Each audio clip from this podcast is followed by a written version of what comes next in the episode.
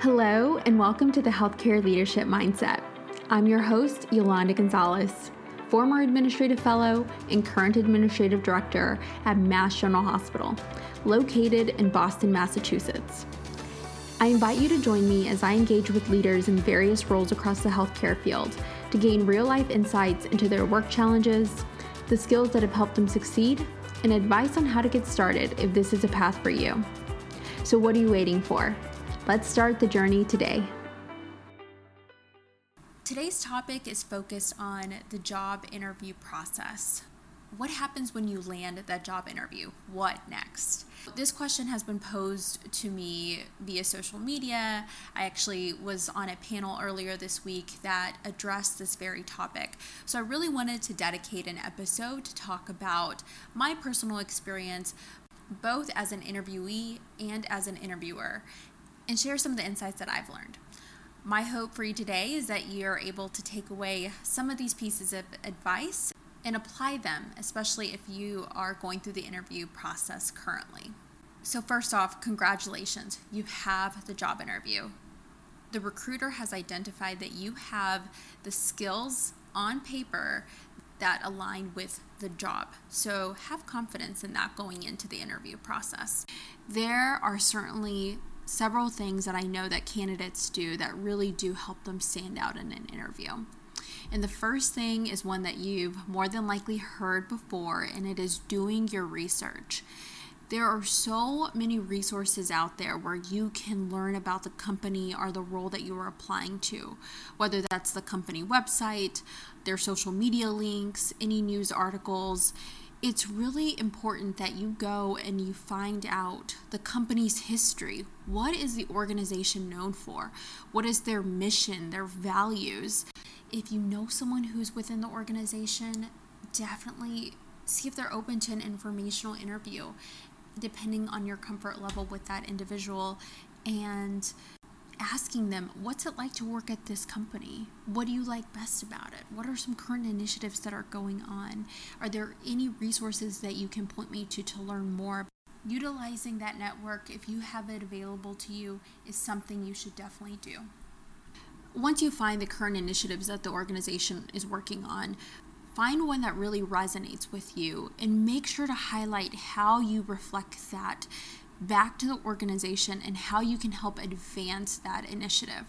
That not only shows that you know what's currently going on within the organization, but it also gives you an opportunity to show the employer how you can bring value to the organization. One of the questions that you're guaranteed to be asked is why do you want to work for us? Why our department? Why our company? And this research will really help you draw back on those initiatives and highlight what drew you to the role to begin with. The candidates that stand out are the ones that have done their research. And I'll give you a real life example.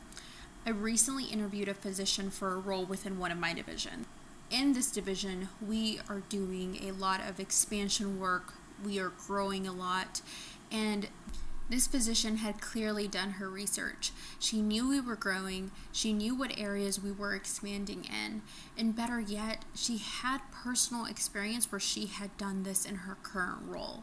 So, in her interview, she spoke about the lessons that she had learned and the skill sets that she had that she could use in this current role if she were to be selected.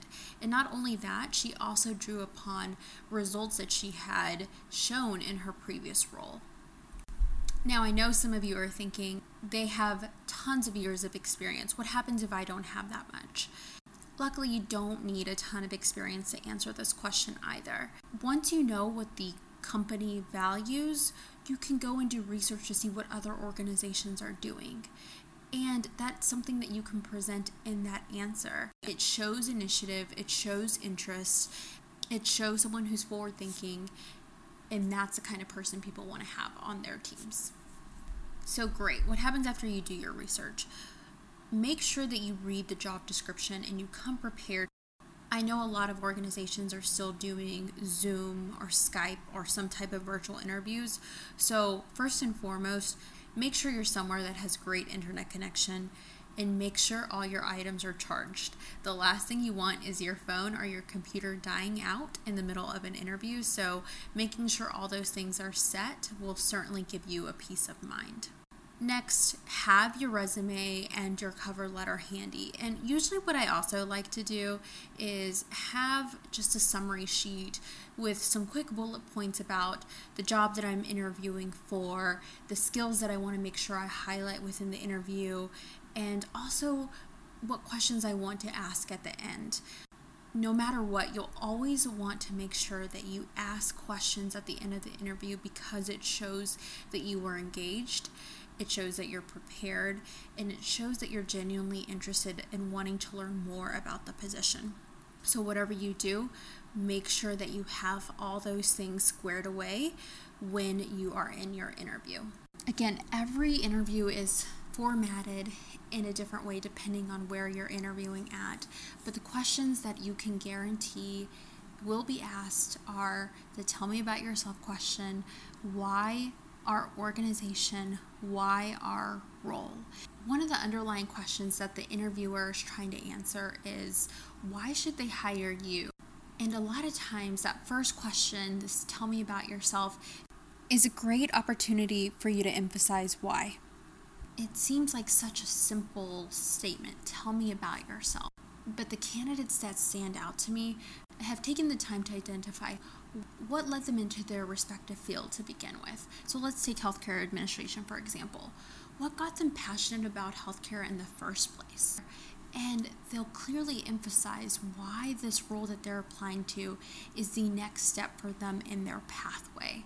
Having a very clear story is so important. An individual that I interviewed on this podcast, Kenneth Rates, really said something that resonated with me, and it's don't discount your personal experiences. A lot of times, experience doesn't necessarily always come from working paid roles that you've held prior.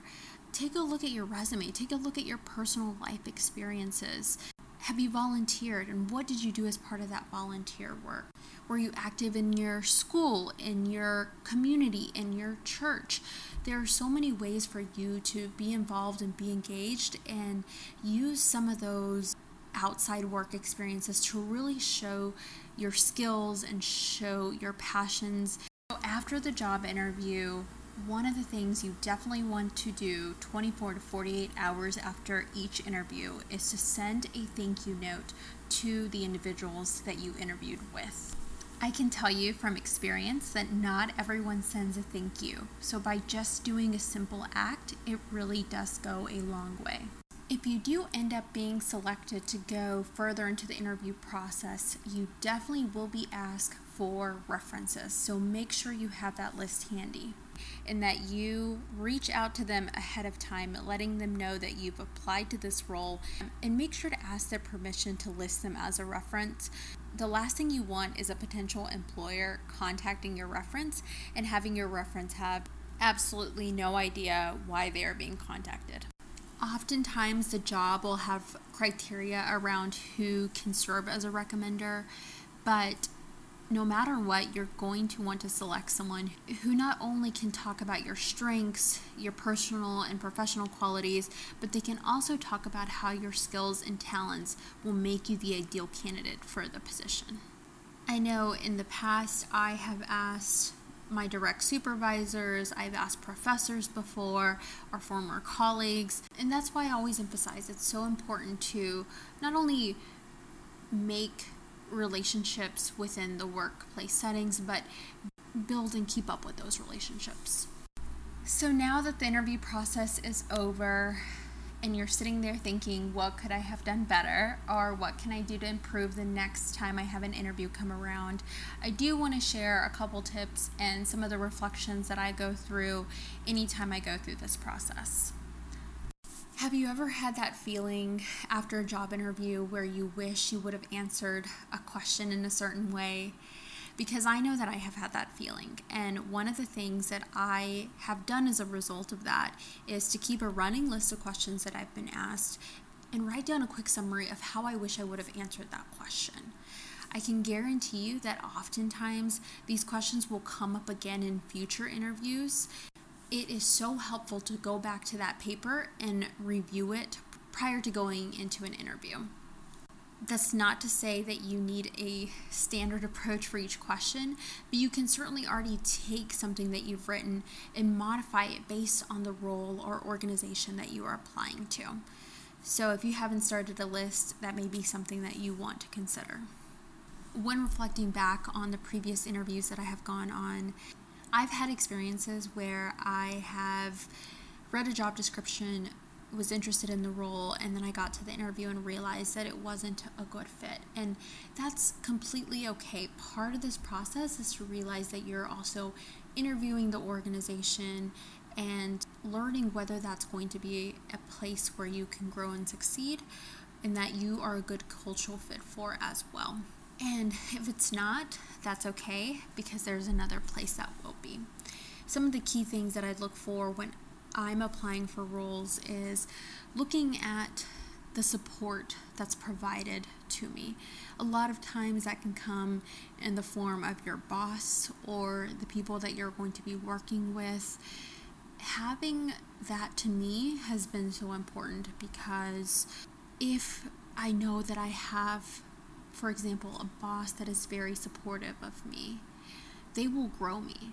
The job description may not have everything at that moment that I may want, but at some point later on, I know that I can reach out to this person, let them know how I would like to grow, and that that's something that they will take into consideration. And so, when you're going through the interview process, some of the questions that you can ask are how does support and mentorship look like? This could take the form of trainings, it could take the form of check ins with your supervisor to make sure you're being supported and growing in the way that you need to be. There are plenty of other opportunities, conferences. These are all really good things to look for.